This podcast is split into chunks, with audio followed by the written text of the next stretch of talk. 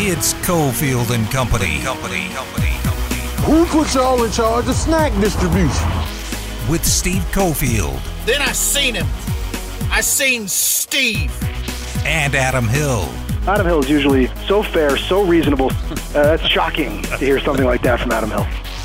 It's time for Cofield and Company on ESPN Las Vegas.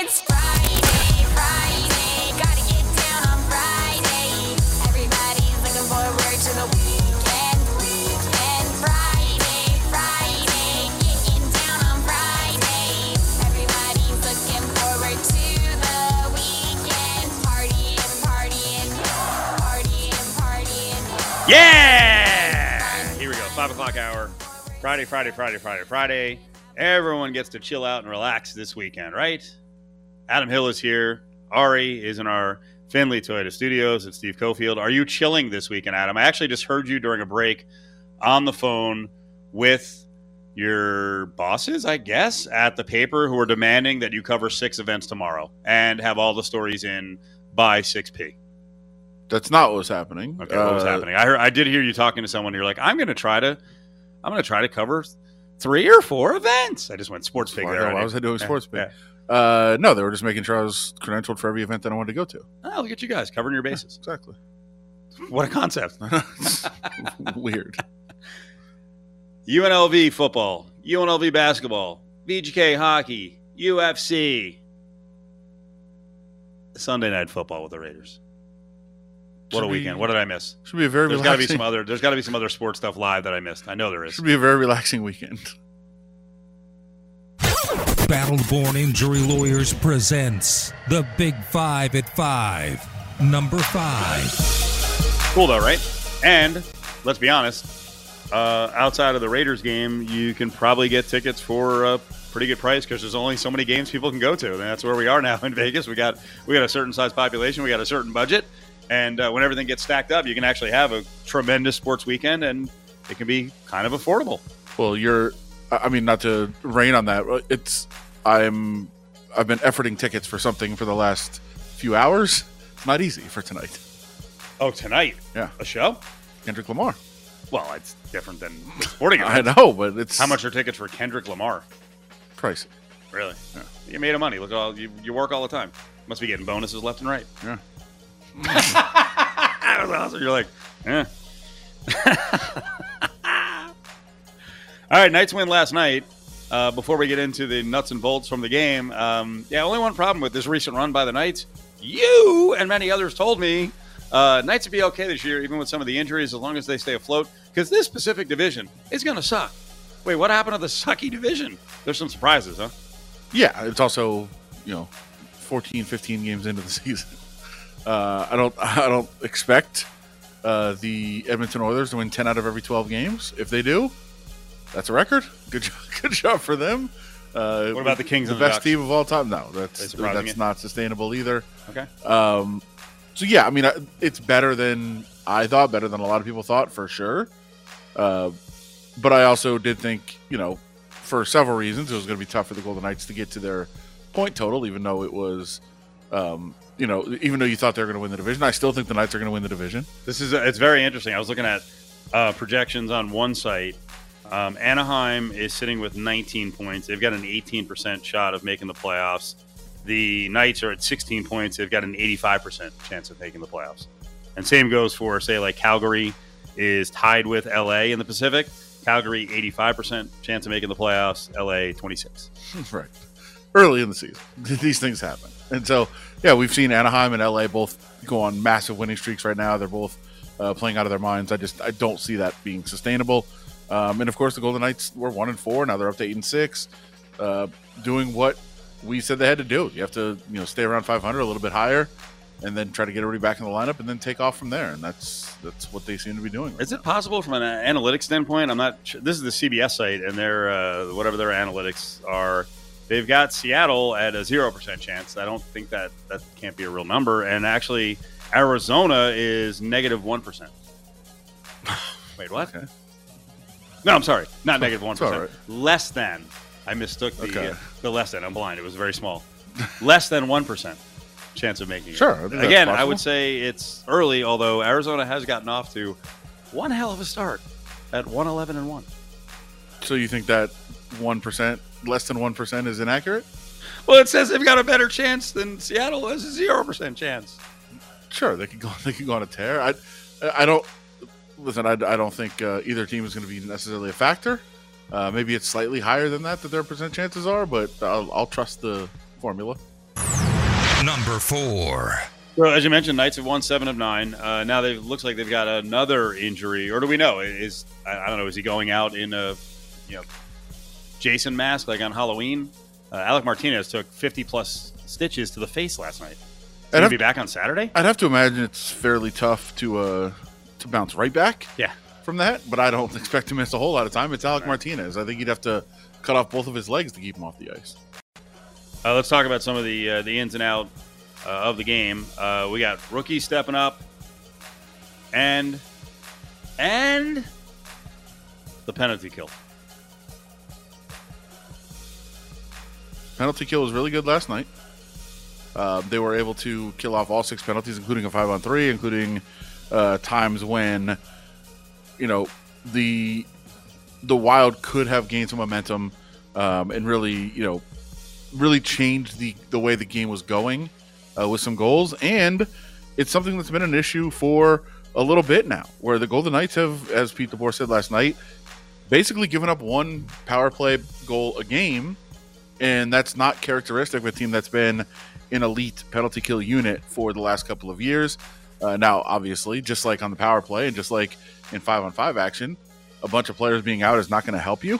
Uh, you know, you've got guys that are usually penalty killers and are, are not out there. And then, you know, last night, even with Alec Martinez out, they're able to go out there and, you know, kill off uh, a penalty. William Karlsson, of course, not not out there right now. So uh, that makes it a little more difficult. But last night, I thought uh, stayed organized, stayed disciplined, and uh, were able to find a way to kill off those penalties. And uh, I think that could give them some momentum going forward. And as you mentioned, rookies stepping up.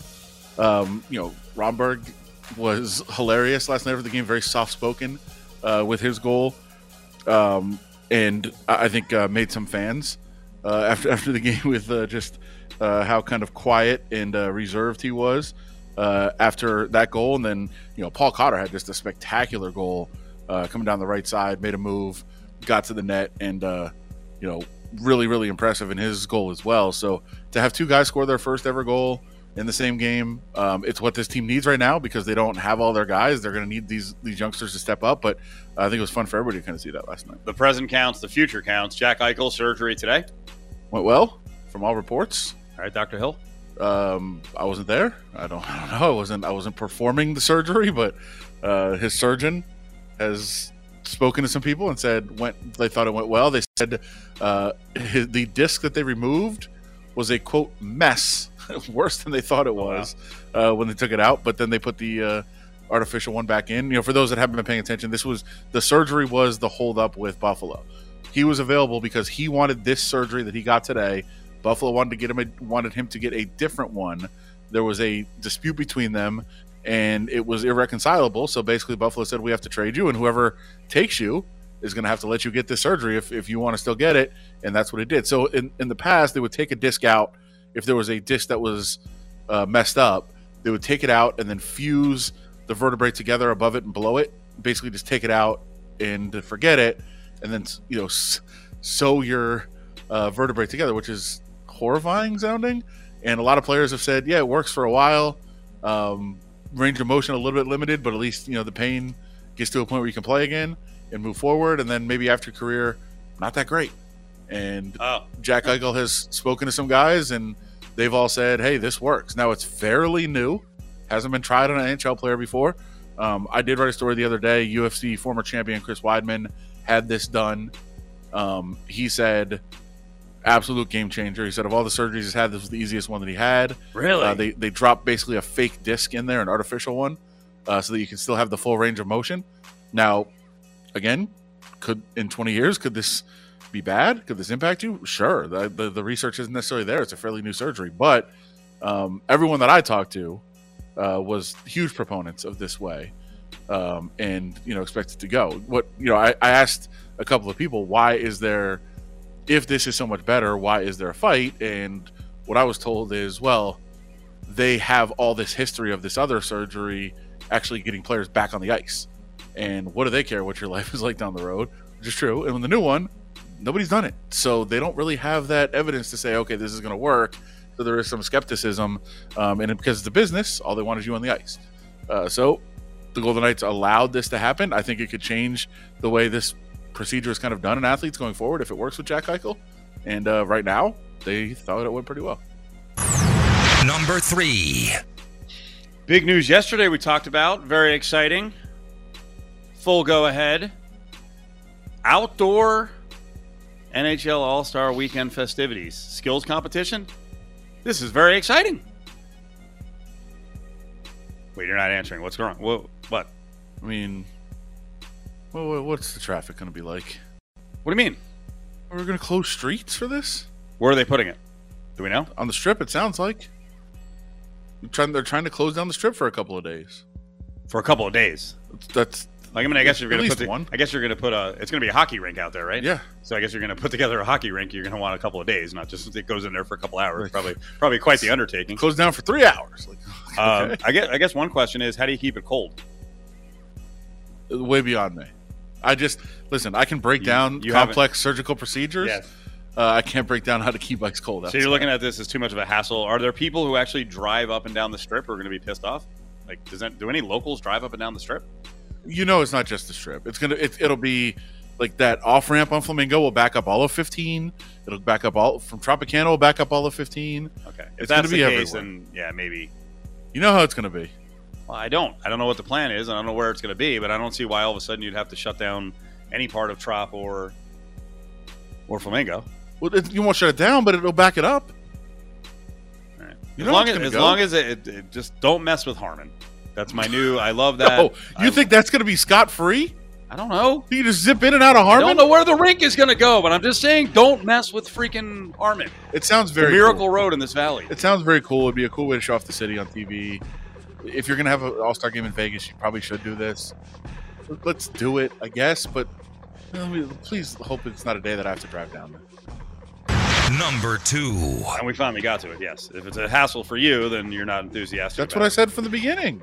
Just wanted you to state it plainly. All right, Jon Gruden ain't happy, wasn't happy. He resigned. Um, you know, as we strongly suggested at the time, this was an NFL deal. They strategically, we thought, uh, put out the emails of Friday, and then once the weekend passed and Jon Gruden coached the Bears game, then more emails come out on Monday, and uh, you know, a lot of this is mentioned in this lawsuit. He's filing in Nevada District Court, and he's saying that hey, there was a malicious and orchestrated campaign, or at least his attorneys are, that led to his resignation last month. Yeah, in that you know part of what is alleged, um, again, not surprising, but spelled out in the lawsuit is that the Friday release was to get him to quit or be fired, and they put out one email and said, behind the scenes, here's one. We've got a bunch more. If nothing's done by Sunday, get ready. And then Monday, nothing has happened. He's still the coach. He actually says Monday, time to move on. And shortly after that press conference is over, a deluge of new emails comes out, and then the move has to be made. So um, he's saying it was basically a calculated move to get him out of the league. I'm more than certain the league will try to settle this because they don't want this to go uh, to court. Because then, I would imagine, just uh, in our based on our conversations we've had with Justin and us being amateur lawyers now over the over the years, that if it goes to court, you go to discovery, and Gruden's side says, "All right, we want all the emails. What else do you got? What else did you not put out?" Yep. And the last thing the NFL wants is all of these emails coming out, so they will pay him off to just make it. Is there any doubt in anyone's mind that Dan Snyder is in these 650,000 emails saying what Gruden said in his, his emails to? I don't even know what to agree. Is there any doubt in anyone's mind? Well, I don't. I don't know.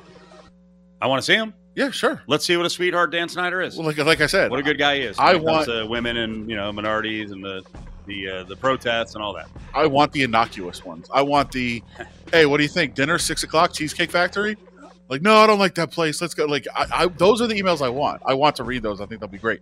By the way, on a very related note, has has this changed anything about your email habits? No, I don't think so. I, I don't think I really thought about it in terms of what crushing people or using. Anything. And I, mean, I, I don't. I never. I, I actually did searches for stuff just for uh, just to see, right? And I'm, I was pretty confident there's no, uh, you know, racial stuff in there. Um, Well- and I told you I- when I the, the the one word that I use all the time are C bombs in, in my notes, and I'm Sure. like, yeah, probably shouldn't. And I don't really. I don't wouldn't send that to someone. right. But uh, but you you guys, you, you know, it's funny if you notice when I send you rundowns, because we put together, together a whole rundown before the show. I will cuss all over the rundown or put quotes of cusses, and most times I actually put an asterisk in, Yeah. asterisk in for the cusses because I'm like, well, now could someone easily change that and be like, this guy's a foul mouthed Sure. pig? Sure. Well, I'll tell you mine. The other day, I, I'm my friends are are coming to Vegas for a bachelor party, and there's a planning email going on, and I haven't sent an email in the group at all. I'm just part of you know I'm getting the emails, and somebody made a joke that wasn't over the top offensive, but it wasn't even like it wasn't sexist or racist or anything like that. It was just it was a, Oh, a weird joke. Yeah. And I looked at it and said, okay. And, and I just thought of Gruden, and I, and I said, I don't. First of all, I'm not going to respond to this. And also, like, do I send an email saying, "Please take me out of this," or like, how do you respond to that? How do you how do you react to that? And this is completely a you know based on this situation of covering it, writing about it, and just putting myself in a position of saying like I again I wasn't offended. I don't think most people would be offended by the joke, but it was just one of those things that was like, yeah, I don't want to be in this. And I saw a headline in my mind of like, you know, Las Vegas media person involved in or included in these emails, and I was like, I, I don't, I don't know how to handle that. I don't know what you're supposed to do now.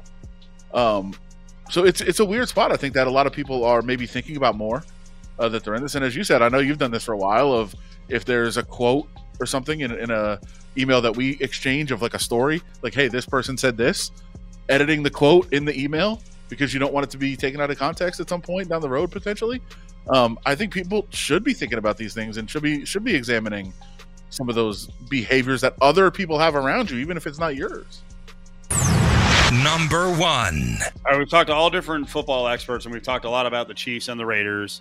And it keeps coming up that hey, the Raiders set up the blueprint last year, and they were really effective in two spots uh, against the Chiefs. You know, the the two high safeties, and kind of everything's underneath, and he's got a dink and dunk, and and then you got you know the uh, the edge rusher, especially Maxx Crosby, splitting out one of the tackles real wide, and then you come in today and you're like, yeah, that's all great, and it's awesome that other teams have used that, but it's not what the Raiders do now.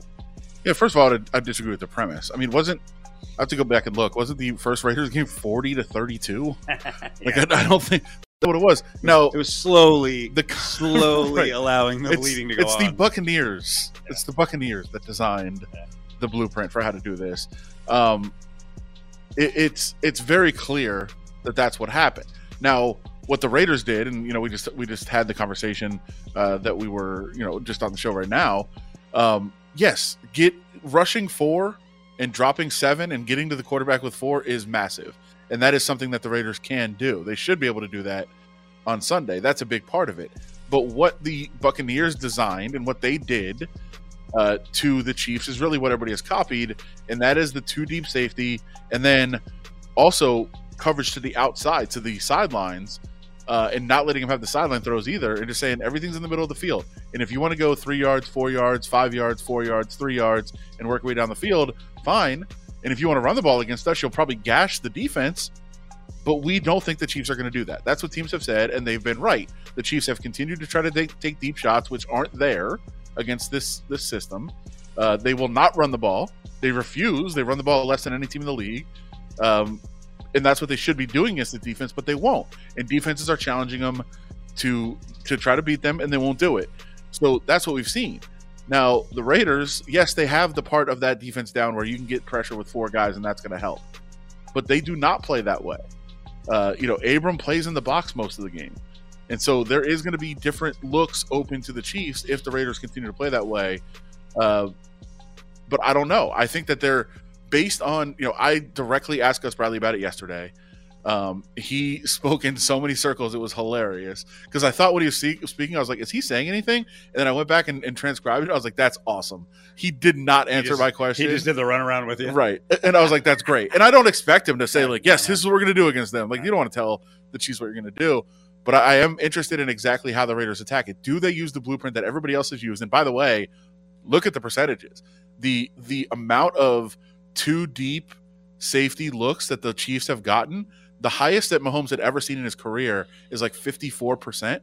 This year, 81% of dropbacks, he's seen that look. And that's what is working against him, but that's not what the Raiders play. So do they come out and borrow some of that blueprint? Do they mix it up a little bit? Or do they say, hey, this is what we do? We've played this way and it's been successful. And it's Gus Bradley's had success against Mahomes in the past with this defense. So does he stick with what he does? Or do you borrow from the blueprint that everybody else has used and has been successful? I think that's the story of this game. So this is really cool going on this weekend on Sunday. You know, we got the Chiefs fans in town uh, for the first time being able to get into the game, and of course, the Raiders fans don't like the Chiefs fans. But one thing we all like is barbecue, and Starbase is actually uh, holding a rib and sauce off competition.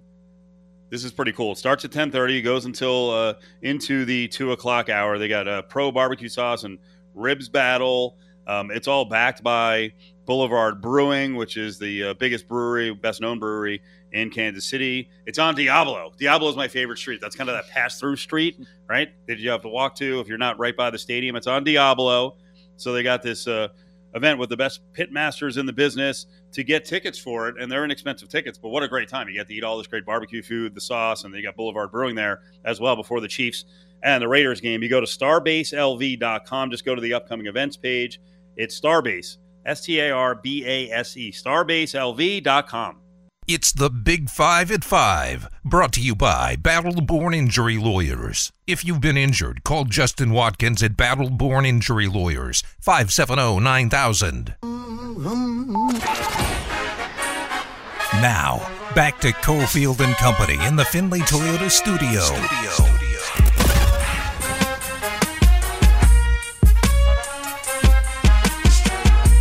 On. Stephen Adam, Cofield and Company here on this Friday, big sports weekend in Vegas. And, you know, it's one thing to have all the teams playing because that's, you know, there's going to be a lot of crossover, especially now that college football and college basketball are here, but they're all they're all in town. Like there's no no road games. So the Golden Knights, UNLV football going up against Hawaii, UNLV basketball against Cal a little bit after that tomorrow, and then the Sunday night football game with the Chiefs taking on the Raiders. Uh, let's do a little fact finding here on Cal, and actually a little football too. Cal football because it's it's kind of turned into a mess. Uh, but Cal basketball is coming in, and they had a rough year with COVID last year, just like UNLV did. Mark Fox is a guy that we're familiar with from his days at Reno, good coach, but he's had trouble turning it around here through you know basically what's amounted to like a year and three quarters. And uh, the guy who covers Cal sports with Learfield. You're going to hear him on the games if you're a Cal fan. You know him. It's uh, Todd McKim is up with Stephen Adam in Vegas. Todd, how are you? I'm doing great. How about yourself? We're good. We're good. So before we get to basketball, um, what is happening with football? Because I think you, you know you do the football as well, right? Are you part of the football broadcast team? I am, I am part of the broadcast. I'm usually down on the field. So what's happening? That's a good question.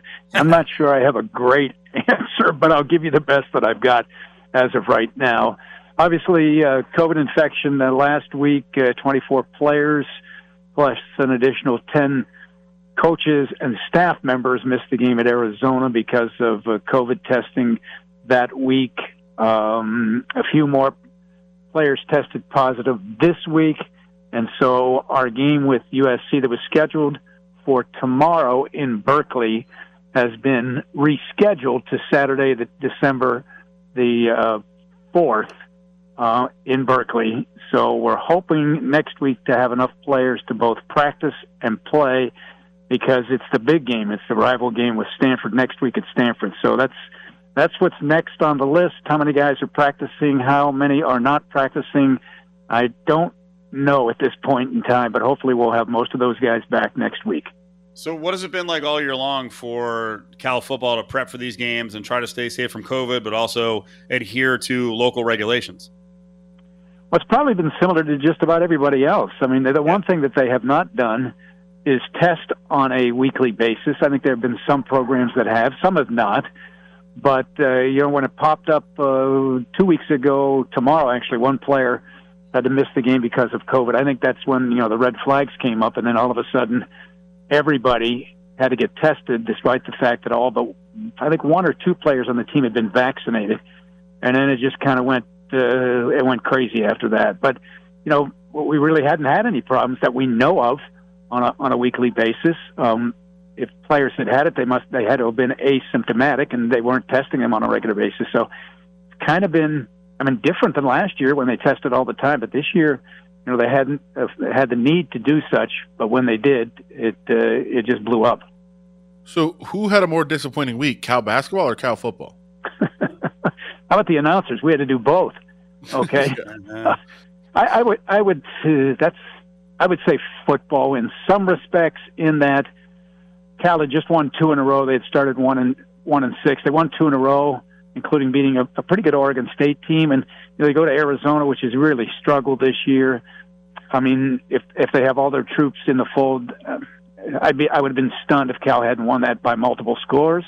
Then you'd won three in a row, and then you go to the final three games of the year with with a chance maybe to have a winning season, go to a bowl game against the three California schools. So, and the way it happened, probably more discouraging, you know, because you you had the COVID testing.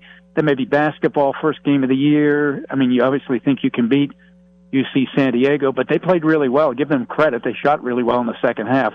But I would say football was probably the most disappointing in the weekend. So, in terms of basketball, got the opener uh, against UC San Diego. Lost that game, UC San Diego 47 30 in the second half uh, to kind of pull away there. Seemed like Andre Kelly was a factor up front. Jordan Shepherd in the backcourt went for 27 points, but other than that, uh, didn't get that supporting cast to step up. Is that what happened? Oh yeah, that's a that's a fair way to assess it. We had five players missing because of injury too, but that's on a squad that's got 15 scholarship players, so they still had 10, and most of the guys that they had um, were were players that are in the regular rotation anyway.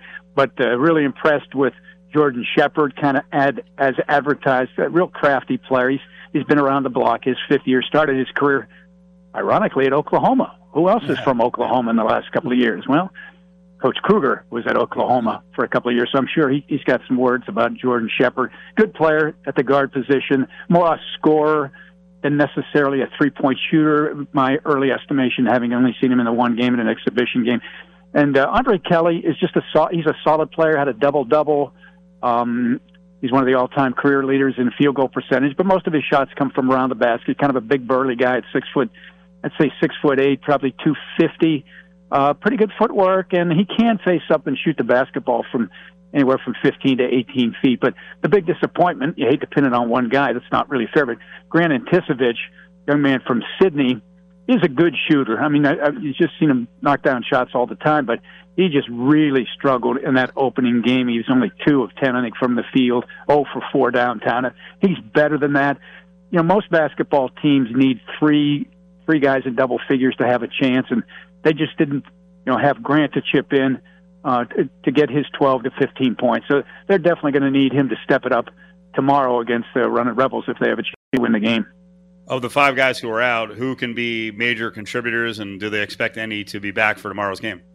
Yeah, not sure. They practiced yesterday. We were unable to attend that practice, traveling today, so I'm not sure. But the the two guys that were in the rotation last year that did not play would be um, uh, Jalen Celestine. I would uh, I would doubt that he would play in the game this week. He he had a real serious um, leg injury that forced him to miss his senior year two years ago, and then this past summer he had some additional surgery to kind of correct that. So he he will not be. I, I wouldn't expect him to be uh, available to play. But Makale Foreman is the one guy that could help him because he can shoot it. He's about six one, six two, really strong kid. Again, he's a he's a graduate to transfer plus one, and so his sixth year in essence, and he can shoot it from deep and can also play a little bit of point guard. He's had an injury. We're just not sure how quickly that lower body injury is going to come back. So I would I would say doubtful tomorrow, but I'm going out on a little bit of a limb there. We're talking to Todd McKim, who's uh, part of the uh, Cal broadcast team, and uh, you know we got to see UNLV up there a couple of years ago, and UNLV actually played really well, and then just kind of collapsed uh, down the stretch. And I'll tell you, the guy who killed him in that overtime victory was Matt Bradley, and that's got to be a freaking Yep. bummer that he moved on. And well, the Rebels are going to see him because he's at San Diego State. He is a hell of a player. And the other thing is, he, I mean, you talk about a guy who looks like a man playing college basketball, big dude. Yeah, I mean, he looks like a linebacker to me, or maybe even a tight end, big, strong, and he's always been that way. I mean, he stepped to the campus first day. Remember when uh, they recruited him? It was like, well, we actually maybe have to keep him away from the weight room because he just big, ready to go from day number one. Um, obviously, he had a big game last year. Had the twenty or two years ago, twenty three points, um, and and he kind of did everything that you would hope a guy would do when he was here for three years. I mean, he was on some pretty bad basketball teams, and and I really like Matt. He, I think he's a terrific kid, and so uh, ending up at San Diego State probably good for him. And he's already gotten a number of accolades preseason wise, and he's trying to you know play well enough to go to the next level, which I think he can. He could create his own shot. That's probably the one thing, other than maybe Jordan Shepherd to some extent. Don't really have a lot of guys on this team that can create their own shots, and and in doing so, draw fouls and- get the other team in foul trouble, get to the bonus, etc. He was really, really good at that. So I wish him nothing but the best. I really like the young man and hope he has a great career. This will be an interesting battle because the the Rebels are not big, and uh, if they wanted to go bigger, they can't right now because one of their key players is hurt, who plays a, a big position. So this is kind of going to be a battle of big v small, and uh, you know then the battle turns into like who can dictate pace and who can make the other team change their lineup. Yeah, and who can put the ball in the basket? Uh, you know, both teams That's struggled opening night, right? But who can put the Oh, ball yeah. in the basket? So uh, that's always kind of the case with things. Who can who can score and play offense at a high level of efficiency? Uh, so that'll be the key. And the other key, I, I would think, for Cal, knowing kind of what the Kevin Kruger likes to do defensively with the the athleticism, et cetera, is the turnover department. Um, can Joel Brown, the Cal point guard, and the backups, Jared Hyde, can they can they not turn the ball over a lot and let the running Rebs be true to their nickname? I I think that's probably as big a key as any. Can you get into offense and execute with some kind of efficiency? And we'll see who does it best. Joel, we appreciate it. Thanks for coming on on short notice. Enjoy the short trip to Vegas, and we'll see you out of the game tomorrow night. Look forward to it. We'll see you guys. Bye bye. There he is, Todd McKim, who's on the Cal broadcast. Been on there for a long time on both football and basketball. Their basketball team, I think, has the potential to be decent this year. Obviously, you don't want to come out of the gates losing to freaking UC San Diego. um, and the Shepherd kid, you know, can he replace Bradley completely? Probably not, but he can be their leading scorer.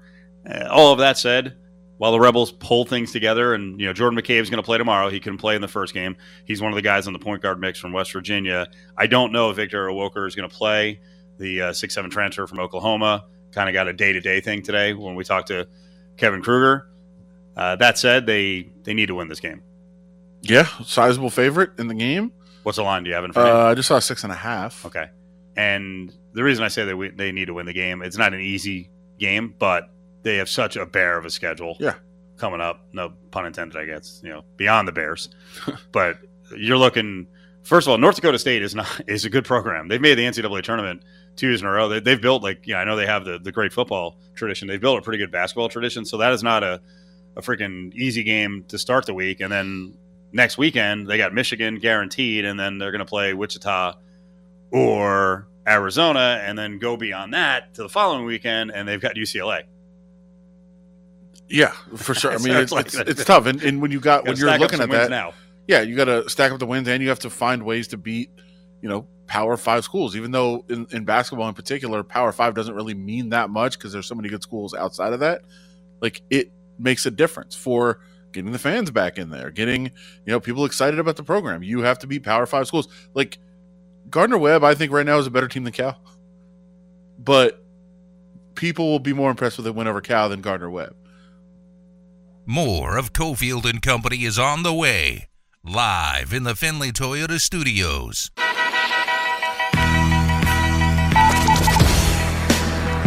You're listening to Cofield and Company. on ESPN Las Vegas. You bet NFL futures, or do you just stay out of NFL? You bet games, right? As long as they're not the Raiders. Sure. Okay. Um, I was looking at NFL futures at the midpoint mark about uh, yes no playoffs, and I thought there were some pretty interesting numbers in terms of writing off certain teams and just assuming others were going to get in. I think there's some value in these markets. Like which teams? Um, I thought the Chargers were valued way too high as a team that was or is going to make the playoffs. How do you feel about the Chargers right now? I thought about it. I actually uh, did our friend's show in Kansas City today, and uh, he did the rapid fire questions at the end, and So tough. said who's, who's tough. well, he said who's winning the division, and I said Chargers. Thought about it.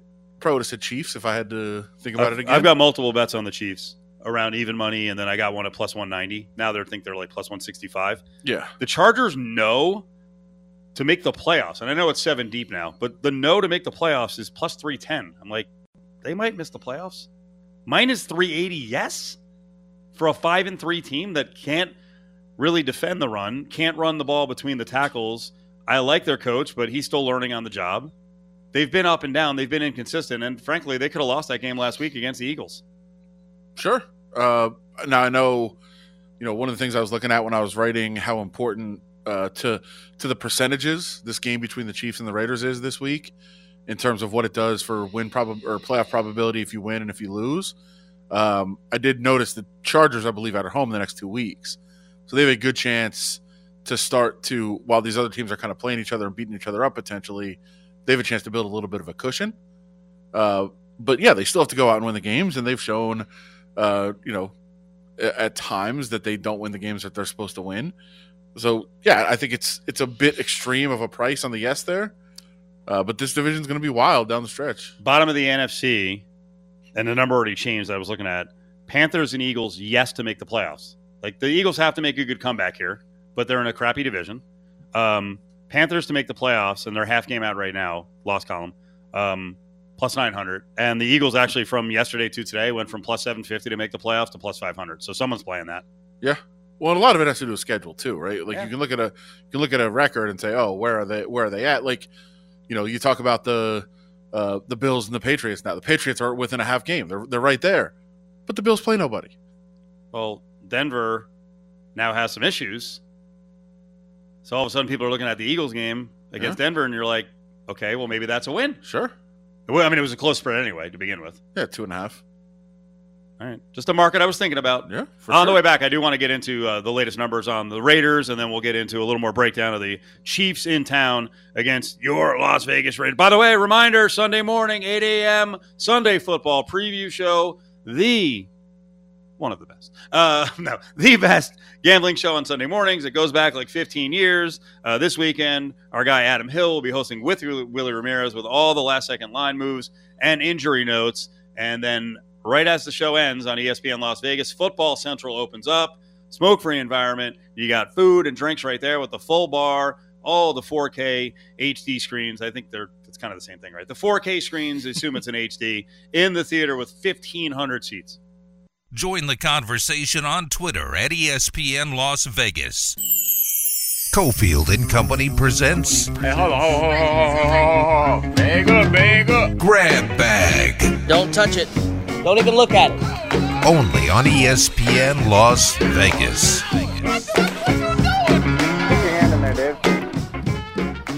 All right, let's close out the show with a giveaway 364 1100, 364 1100. Caller 7 we'll get a tailgate tray from Port of Subs. That's a six foot sub all chopped up. How about that? For a big football weekend, you can get your own tailgate tray at any of the 20 plus Port of Subs around Las Vegas. You also qualify here for one of those Yeti coolers. Man, those are cool. I saw one of those on uh, on Yellowstone. You like Yellowstone? No, I mean I don't know. I, You I gotta said- watch it. I, s- I'm- I don't watch it. I guess Yeah, you gotta know, watch it. right now. No TV. What's going on here? I, I'm in between my different services, so right now I got I have no TV. I watch so much YouTube and Netflix and NFL Game Pass Oh, wow. anyway. like during the season, I don't really need TV. 364 1100, caller 7. Giveaway is courtesy of Port of Subs and our friends at Findlay Volvo Cars of Las Vegas. Um, I keep mentioning Yellowstone because I started watching it again on the show, and no one else watches it. It's weird. Um, but there's a couple of good characters on it. First of all, uh, Beth, the femme, femme fatale, I can't say it, femme fatale, Fatale? uh, is dynamite. And then uh, I won't say if she has a relationship with this guy, but Rip is like the best character going on TV okay. because he's He's the head of the ranch hands on this big ranch, and he just yells and curses at everyone. I love his management style, and he uh, his, he's got no patience for anyone. You're not allowed to have fun. It's great, I'll give you my quick TV and story. he also punches a lot of people in the face and just pistol whips folks and takes what are those branding irons and beats people down. What a good character! my quick TV story is the show that I'm really watching right now. I have to, I still have to watch the finale when I get TV back. Mhm. Uh, it's based on real life events, and a lot of the people that were in the show that maybe didn't come across that great, I was with this week. What's going on here? Very weird. What are you Very weird. Uh, it's the FX American Crime Story impeachment. Oh, yeah, you told me to watch that. All right, and I was around some of the people from the show this week Oh, in wow. New York. that's kind of cool. Well, I had to be very careful not to not to bring it up. Not to blurt it out. Yes, I was like, oh yeah, I saw when. Oh no, no, better not say that. Did you ever get to be around Stassi?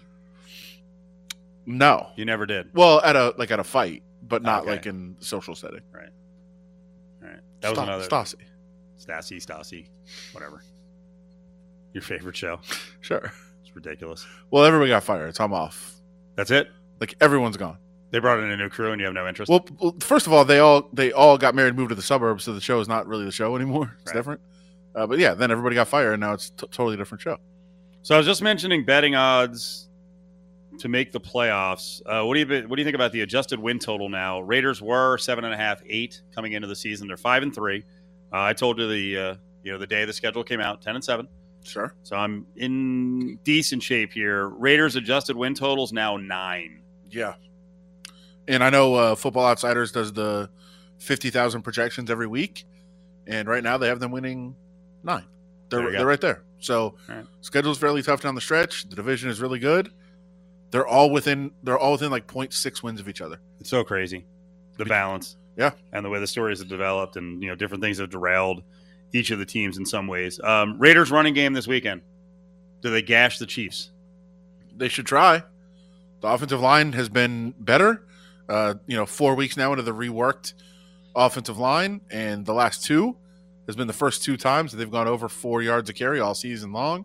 Last week was their best running performance yet. Uh, I would imagine, uh, even though it's a different Chiefs, uh, you know, less dynamic Chiefs, you know, less big plays. I still think keeping them off the field is probably the best bet. So I would expect that the Raiders do try to run the ball quite a bit.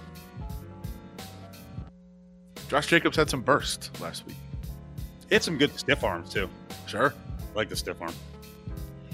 Uh, interesting conversation of the week to close on McAfee with uh, Rap Sheet guy. Uh, the push is now on for 18 games. 18 game schedule and four expansion teams. Wow. Who would get expansion teams? Uh, I had this list earlier. London, Of course. uh, St. Louis, which would settle the lawsuit. I think that's the, the reason they're going to have expansion. Huh. Uh, I thought Mexico City maybe was getting one. I can't remember the Louisville. I can't remember who it was. Really? I can't remember who it was. I will have to build I'm on just this. throwing names out there. We'll have to build on this for next week. Make sure on Saturday you listen to both UNLV basketball and UNLV football. Starts with football, 1 o'clock against Hawaii, right here on ESPN Las Vegas.